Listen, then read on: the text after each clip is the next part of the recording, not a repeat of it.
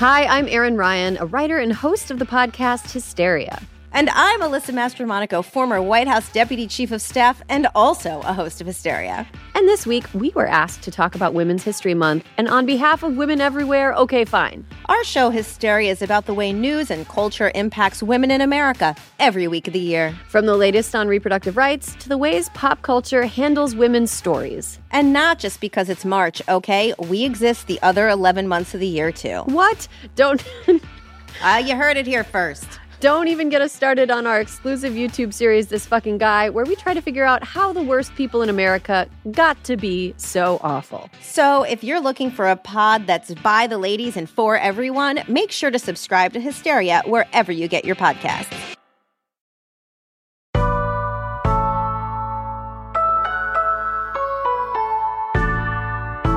It's Tuesday, March 7th. I'm Josie Duffy Rice. And I'm Tre'vell Anderson, and this is What a Day, where when we hear about the avian bird flu, we simply ask, where? Yeah, where'd the bird fly? Out the window, south for the winter. Details, people. A little willful ignorance can really help you sleep at night, Josie.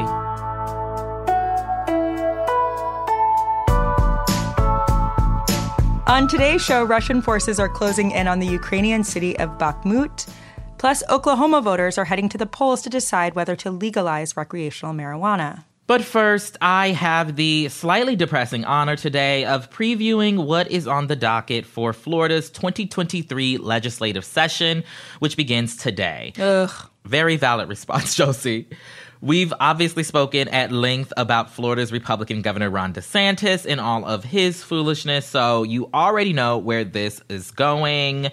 So, Josie, I want you to take some deep breaths with me along the way, okay? Ugh, I'm trying. I'm trying to breathe deep. Yes. But I'm not excited. You don't have to be. That's okay. That's all right. We need to know, but we don't need to love it. Exactly. So, even before the legislative session begins, more than a thousand bills have already been filed. And because the state legislature is controlled by Republicans, it's all but guaranteed that whatever DeSantis wants will come to fruition. The state Senate president even said last month, quote, we're going to get his agenda across the finish line. For our sanity, Josie, I'm just going to discuss two main categories of things we can expect, but keep in mind this is literally just the tip of the iceberg. First up is the issue of education. By now, we're all familiar with the don't say gay mess and the anti critical race theory foolishness coming out of the state. Well, the legislature is bound to ratchet literally all of that up, you know, by 10 times or so. Mm. There are at least 10 bills aimed at removing quote unquote indoctrination and quote unquote ideology from the public school system. That's all the way from pre K through colleges and universities. One of those bills would ban any college degree focused on critical race theory, gender studies, or intersectionality, as well as any major or minor that that quote unquote engenders belief in those concepts. That same bill, if passed as is, would also explicitly ban state colleges and universities from quote using diversity, equity, and inclusion statements, critical race theory rhetoric, or other forms of political identity filters as part of the hiring process. So basically, no more affirmative action, even though it's white women, not people of color, who benefit the most from affirmative action. But that's a you know separate conversation for mm-hmm. a different time. There's a different bill that also wants to ban school employees from using pronouns for kids that don't align with their sex assigned at birth, even if the parents agree. So, you know, mm-hmm. whatever happened to those alleged parents' rights that the Florida state legislature was trying to protect in all of this. That same bill would also extend the Don't Say Gay bill, which applied to pre K up to third grade. It would extend it all the way up to eighth grade. This just feels so cynical to me because it's so explicit, like what the real driving forces here are, right? Mm-hmm. Like, we're fine indoctrinating you as long as we agree with the indoctrination. Mm-hmm. We're fine listening to your parents as long as we think your parents are conservative enough. Otherwise, like all our principles out the window, right? Yeah. It's just upsetting. It's upsetting. Maddening. Yeah. So, what's the second issue to keep our eyes on? You said education, but that was really like 13,000 issues and one. It was. That's the thing, right? So many of these bills kind of hit on a variety of different categories, purposefully so. Um, the second category, though, I want to talk about is gun control in this state where 11 mass shootings have happened this year alone, according to the Gun Violence Archive. Some lawmakers are proposing a complete removal of concealed carry restrictions, which is quite absurd. Under the bill, Floridians would no longer have to apply for a license for concealed carry, and the regulation of concealed carry permits would completely end. Now, DeSantis has already said he'd approve something like this, and if it passes as it is expected to, Florida would become the 26th state to remove such permitting requirements. Uh, I guess that makes sense. 11 mass shootings is not enough. We need more. Apparently. What could possess you to. I just don't. Yeah. It doesn't make sense, um, not to us sane individuals at least. But that's not even the worst of it, right? What? How is that possible? well, they'll be considering bills to enact further restrictions on abortion and reproductive rights. There's a bill that would require private companies to check their employees' immigration status. DeSantis has said that juries should be able to issue the death penalty even when they're not unanimous. And he's even asking the state for 12 million more dollars to continue the program where he sends migrants from border states to Martha's Vineyard or DC, like we've covered at length on the show before. There's so many changes that could be coming to Florida over the 60 day legislative session, changes that would be, in many cases, long sought after wins for the most conservative of the GOP. But of course, when they win, so many folks lose. Mind you, it's expected that Ron DeSantis will officially throw his hat into the ring against Donald Trump and Nikki Haley and whomever else will be running for the Republican nomination for president shortly after this session concludes. So the thinking is that this will, you know, set his campaign up well to be a legitimate challenge for Trump. He'll be able to say, I have won all of these conservative policies that have been passed in Florida. You should vote for me because they still want to make America great again or whatever. Though, of course, you know, I should be clear in my book, both Donald Trump and Ron DeSantis are bad choices, but that's what we're dealing with in the alleged Sunshine State that's bringing a lot of darkness our way. It really is. This is to be expected, but also very surreal mm-hmm. decisions coming out of Florida. All right, so moving on to a neighboring state of Florida, my state of Georgia. Here in Atlanta, the protests over what opponents have called Cop City have continued during a planned week of action occurring as we speak. And that has resulted in some serious backlash from law enforcement. So, for those who may need reminding, Cop City is a proposed 85 acre, $90 million police training center here in Atlanta.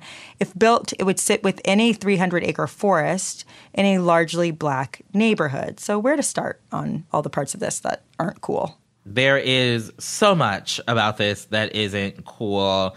Is it safe to say that Cop City is unpopular in Atlanta, even though they've continued pushing it through? Yeah, I think it's safe to say that. Of course, like public opinion varies, and this is still Georgia after all. So a lot of conservatives here, but many residents are very unhappy with the millions of dollars being spent on this facility. And in fact, plans for Cop City have forged ahead despite major backlash from city residents, right? The Atlanta City Council voted to lease the land to the police union after 17 hours of pretty much entirely negative public comment. That was back in 2021. And if you've ever been to a city council meeting or watched one, you know that 17 hours of negative comment means a lot of people really care about this because mm-hmm. it's hard to get 17 hours of anything at a city council meeting. So, since Cop City was approved, the Stop Cop City movement, which is also called Defend Atlanta Forest, has grown exponentially and it's really spread across the country. Many of the people involved are environmental activists who are protesting the destruction of the local forest in order to build this facility. Atlanta really prides itself on being a city in a forest. And according to Columbia University, a quote, urban tree canopy covers almost 48% of the city. So the fact that some of this would be destroyed to build this training facility is driving a lot of the protest.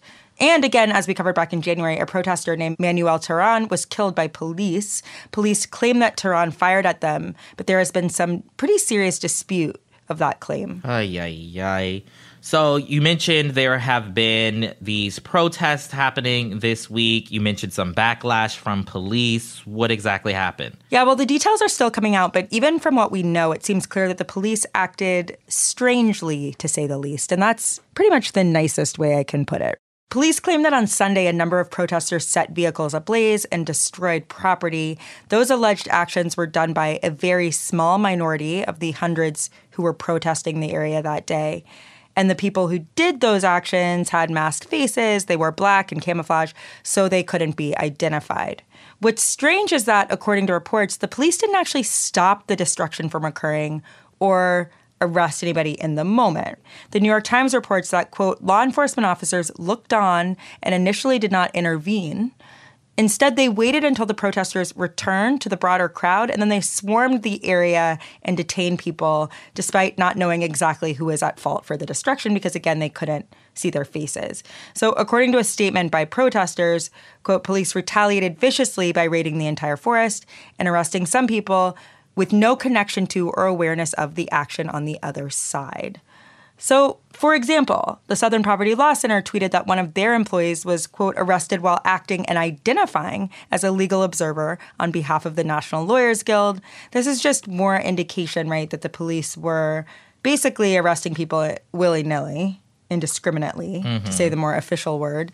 And we're not super concerned with necessarily arresting the people that had actually committed the actions that they were upset about. And by the way, we weren't even concerned with stopping the actual property destruction that they later charged people for. Yeah, it seems like an intentional choice, right, to let this alleged activity happen and then basically swarm the entire protest group. So, what exactly are those protesters who've been detained facing? Well, 23 of them have been charged with domestic terrorism, which is extremely concerning. And that's in addition to the six that were charged with the same thing back in January. Keep in mind that this is a pattern we've seen over the past few years, not only in Atlanta, but elsewhere. And it has a major silencing effect on the right to protest. As one lawyer told The Guardian in January, Georgia's domestic terrorism statute is, quote, overly vague. He said that those charges were basically an attempt by prosecutors who were, quote, trying to turn a political movement into a criminal organization. So, police's indiscriminate arrests and extreme overcharging here, this is just more evidence that the right to protest is contingent on law enforcement respecting your First Amendment rights, respecting your constitutional rights. Because the reaction to Cop City is yet another bad sign for protesters everywhere.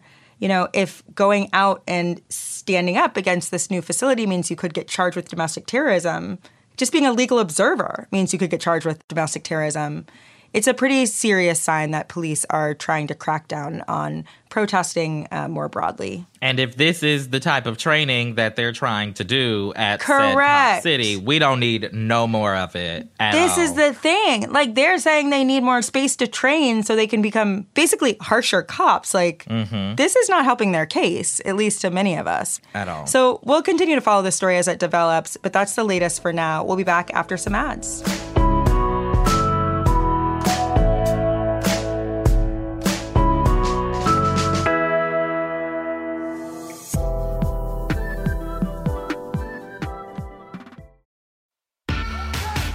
Hi, I'm Erin Ryan, a writer and host of the podcast Hysteria.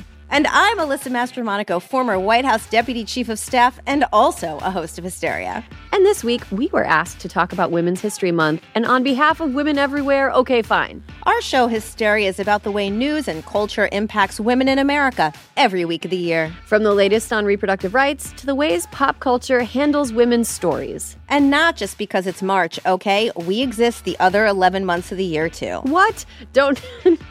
uh, you heard it here first. Don't even get us started on our exclusive YouTube series, This Fucking Guy, where we try to figure out how the worst people in America got to be so awful. So, if you're looking for a pod that's by the ladies and for everyone, make sure to subscribe to Hysteria wherever you get your podcasts. Did you know that women make up 56% of law students? That's grounds for bragging rights at the dinner table for your conservative uncle who still thinks women belong in the kitchen. It's clear that the future of the legal field is female. So why are so many legal podcasts and reviews authored by men? Hi, I'm Leah Littman. I'm Kate Shaw. And with Melissa Murray, we are the hosts of Strict Scrutiny. Each week, we break down the latest headlines and biggest legal questions facing our country through the lens of diverse voices to give you expert views you won't hear anywhere else. Strict Scrutiny is your guide to the Supreme Court. New episodes drop every Monday, plus bonuses whenever the Supreme Court takes away another one of our rights. Make sure to subscribe to Strict Scrutiny wherever you get your podcasts.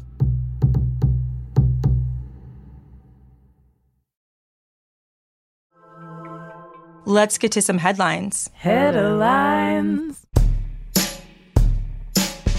Israelis are in their ninth week of protests against Prime Minister Benjamin Netanyahu's proposal to overhaul the country's Supreme Court. As we've mentioned before on the show, the plan could weaken Israel's legal system and threaten its democratic institutions. The unrest has now crossed over into Israel's military, and reserve duty pilots in its air force are especially concerned about what the changes could mean for them. Nearly all members of an elite air squad said they'd skip on a training exercise this week in protest. According to local reports, they're worried that the reforms will enable the current far right government to order them to get involved in an illegal conflict. The battle for the eastern Ukrainian city of Bakhmut rages on as Russian military forces appear to be close to capturing it. If and when Bakhmut falls, it would be the first time in several months that Russia has been able to take over a city in Ukraine. And even so, military experts say it would not be a big win for Moscow. Bakhmut itself isn't strategically important on its own, and the vast majority of people living there have already fled. Nevertheless, Ukraine's top generals have vowed to defend the city despite heavy losses on both sides during the brutal months long campaign. New Zealand's Georgina Beyer, the world's first openly transgender member of any parliament, died yesterday. She was 65 years old. A lifelong champion of LGBTQ plus rights, Beyer began her trailblazing career in politics in 1995 when she became the mayor of a small town on New Zealand's North Island, giving her the distinction of being the first known trans mayor in the world. She went on to serve in New Zealand's parliament from 1999 until 2007 as a member of that country's Labour Party. Beyer is best known for her work fighting for marriage equality and other protections for the LGBTQ plus community, as well as helping to pass a landmark bill that decriminalized sex work in New Zealand, a cause that was personal to her as a former sex worker. Take a listen to Beyer reflecting on her life in this interview she did with Radio New Zealand back in 2021 you know, you've got to live on the edge a bit, and that's what life is sort of about. And I'm glad that, yes, I've faced a lot of adversity, but you can't live in your victimhood all the time. You can't wallow in it. You've got to learn from it, move on and change it, and change what, you know, created that. And I hope I've been able to do a bit of that. One of Beyer's friends announced her death on social media, saying she passed away peacefully in hospice care. If you've ever encountered or been a family traveling with small children, you know they've been through enough already. The Transportation Department announced it's putting out an online dashboard to show travelers which airlines have committed to allowing families to sit together at no extra cost. So far, that list is pretty short. Only Alaska, Frontier, and American Airlines will let you sit with your kids without ponying up more cash. The move follows President Biden's pledge during last month's State of the Union address to come down on junk fees and hidden surcharges. Now, let's see a few more airlines put that junk back in the trunk. I won't even get started on the cost of flying with children, but if anybody wants to hear an eight episode podcast about it, I am ready. Oklahomans will head to the polls today to vote on whether recreational marijuana should be legal in the state. The special election comes five years after voters legalized medical marijuana in the Sooner state by a solid margin. Cannabis advocacy groups have worked ever since to put recreational weed on the ballot, since thousands of Oklahomans are arrested every year for marijuana possession. If it passes, the measure would allow adults 21 and over to buy and possess up to an ounce of cannabis, as well as grow a limited number of plants for their own use. It would also allow residents with cannabis related convictions to petition the state to have those charges expunged from their records. Roll that in your ballot and smoke it. Puff, puff, pass, honey. When it comes to chocolate, Switzerland is anything but neutral. The chocolatiers over at Toblerone will be forced to change their packaging after announcing plans to move some of its production from Switzerland to Slovakia due to regulations that monitor the Swissness of products that evoke Swiss imagery. The original Toblerone packaging predominantly showcases the Matterhorn, an iconic mountain in the nearby Alps. Toblerone will replace the Matterhorn on its packaging with a generic peak, still evoking the shape of the triangular honey and almond nougat chocolate. Swiss officials have been enforcing a Swissness law since 2017. Food products that claim to be from Switzerland have to contain at least 80% Swiss products, and the essential manufacturing of the food must take place in Switzerland. These rules lose their power as soon as you cross the border, which is why over here in America, Gruyere can be any old cheese with tiny holes in it, and that Swiss Miss hot cocoa you're drinking definitely came from Wisconsin. Swiss Miss hot cocoa is better than anything that Switzerland makes. I'm just gonna say it. It's so good.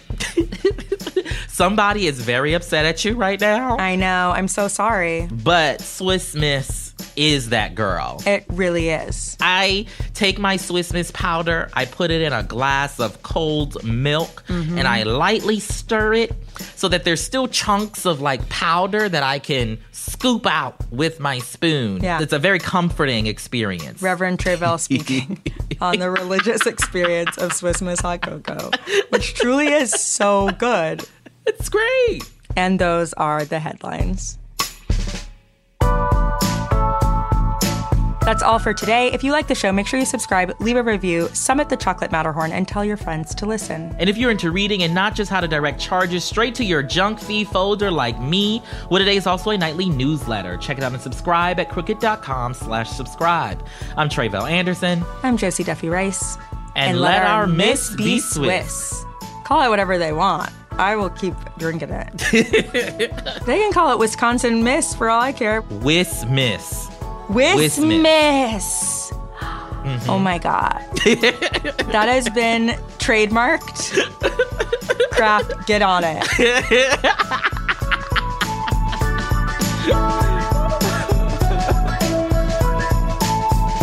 What a Day is a production of Crooked Media. It's recorded and mixed by Bill Lance. Jazzy Marine and Raven Yamamoto are our associate producers. Our head writer is Jocey Coffman, and our executive producer is Lita Martinez. Our theme music is by Colin Gilliard and Kashaka.